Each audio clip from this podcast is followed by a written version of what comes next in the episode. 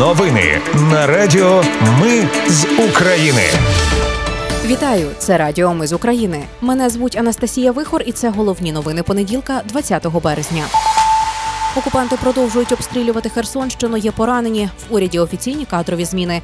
Німецькі бойові машини піхоти Мардер прямують до України. Європа передасть Україні ще більше боєприпасів. А лідер Китаю сьогодні з візитом в Кремлі. Про все це та більше далі. Російські війська обстріляли село Микільське Херсонської області. Пошкоджені щонайменше п'ять житлових будинків. Є двоє поранених: – 33-річна жінка та 39-річний чоловік. Також російські військові обстріляли село Велетенське та Львово на Херсонщині. Поранення отримали троє людей. Повідомив керівник офісу президента Єрмак.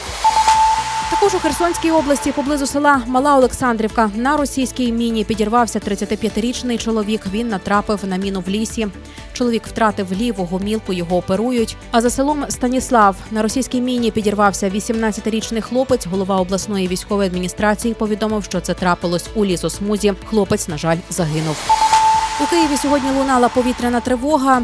Про це повідомив керівник Київської міської військової адміністрації Сергій Попко. За його словами, під час крайньої повітряної тривоги у повітряному просторі північніше Києва був виявлений ворожий об'єкт типу безпілотника. Силами і засобами протиповітряної оборони ціль була знищена.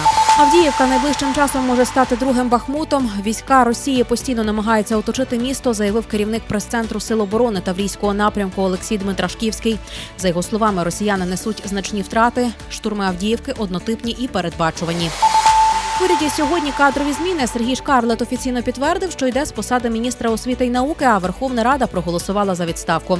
Також парламент відправив відставку міністра з питань стратегічних галузей промисловості Павла Рябікіна і припинила повноваження народного депутата від Євросолідарності Михайла Забродського. Він повертається до збройних сил України. А ще звільнила міністра цифрової трансформації Михайла Федорова. Федорова призначать на нову посаду. Фактично підвищать. Він має стати віце-прем'єр-міністром з інновацій, розвитку освіти, науки та технологій. Німецькі бойові машини піхоти Мардер прямують до України. Про це повідомив міністр оборони Німеччини Борис Пісторіус на зустрічі міністрів закордонних справ і міністрів оборони Євросоюзу в Брюсселі. У січні Німеччина оголосила, що надасть Україні 40 машин Marder. Того ж місяця українські військові прибули до Німеччини на навчання. Водночас збройні сили Норвегії повідомили, що вже передали Україні вісім обіцяних танків Leopard 2 разом із чотирма ремонтними спецмашинами NM 217 Bergepanzer. Пентагон офіційно сьогодні підтвердив новий пакет допомоги для України. Окрім ракет до реактивних систем залпового вогню Хаймарс і ракет HARM передадуть автоцистерни, 155-мм артилерійські боєприпаси, мінометні снаряди, стрілецьку зброю, підривні снаряди, техніку для розмінування та запчастини. Очільники МЗС країн Євросоюзу погодили план постачання боєприпасів в Україні та поповнення власних складів. Про це повідомили журналісти і прем'єр Естонії Кая Калас. План передбачає виділення 2 мільярдів євро. Половина суми піде на закупку боєприпасів для збройних сил України, а інша половина на компенсацію запасів, переданих Україні країнами Євросоюзу. Водночас Угорщина вже заявила, що відмовляється брати участь у закупівлі мільйона боєприпасів для збройних сил України. Британія сьогодні підписала важливу для України угоду про цифрову торгівлю, яка значно посилить торгівельні та інвестиційні відносини між країнами. Україна отримає гарантований доступ до фінпослуг завдяки спрощенню транскордонних потоків даних. Український бізнес зможе ефективніше та дешевше торгувати із Британією за допомогою електронних транзакцій, електронних підписів та електронних контрактів. Також британська сторона продовжує дію безмитного імпорту з Україною до березня 2024 року.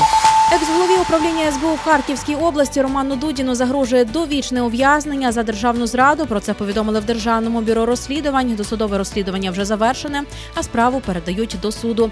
Дудіна підозрюють у зриві оборони Харкова, саботажі на користь росіян напередодні вторгнення, а також у підготовці до здачі ворогові арсеналів зброї та в самовільній втечі з області. Власне затримали Дудіна ще 29 травня минулого року, після чого заарештували. Організатора катівень на Херсонщині Сергія Москаленка ліквідували. Про це повідомляє головне управління розвідки. Сталося це днями на тимчасово окупованій території. Зрадник був мешканцем нової каховки і власником місцевої охоронної фірми. Під час окупації співпрацював з росіянами і отримав посаду так званого начальника СІЗО, де катували полонених українців. Члени священичого синоду Української православної церкви Московського патріархату на чолі із митрополитом Онуфрієм прийшли сьогодні до офісу президента. Із трансляції у Фейсбуці було відомо, що вони хотіли донести до керівництва держави позицію Української православної церкви. Головне питання ситуація навколо виселення монахів у ПЦМП із Свято-Успенської Києво-Печерської лаври.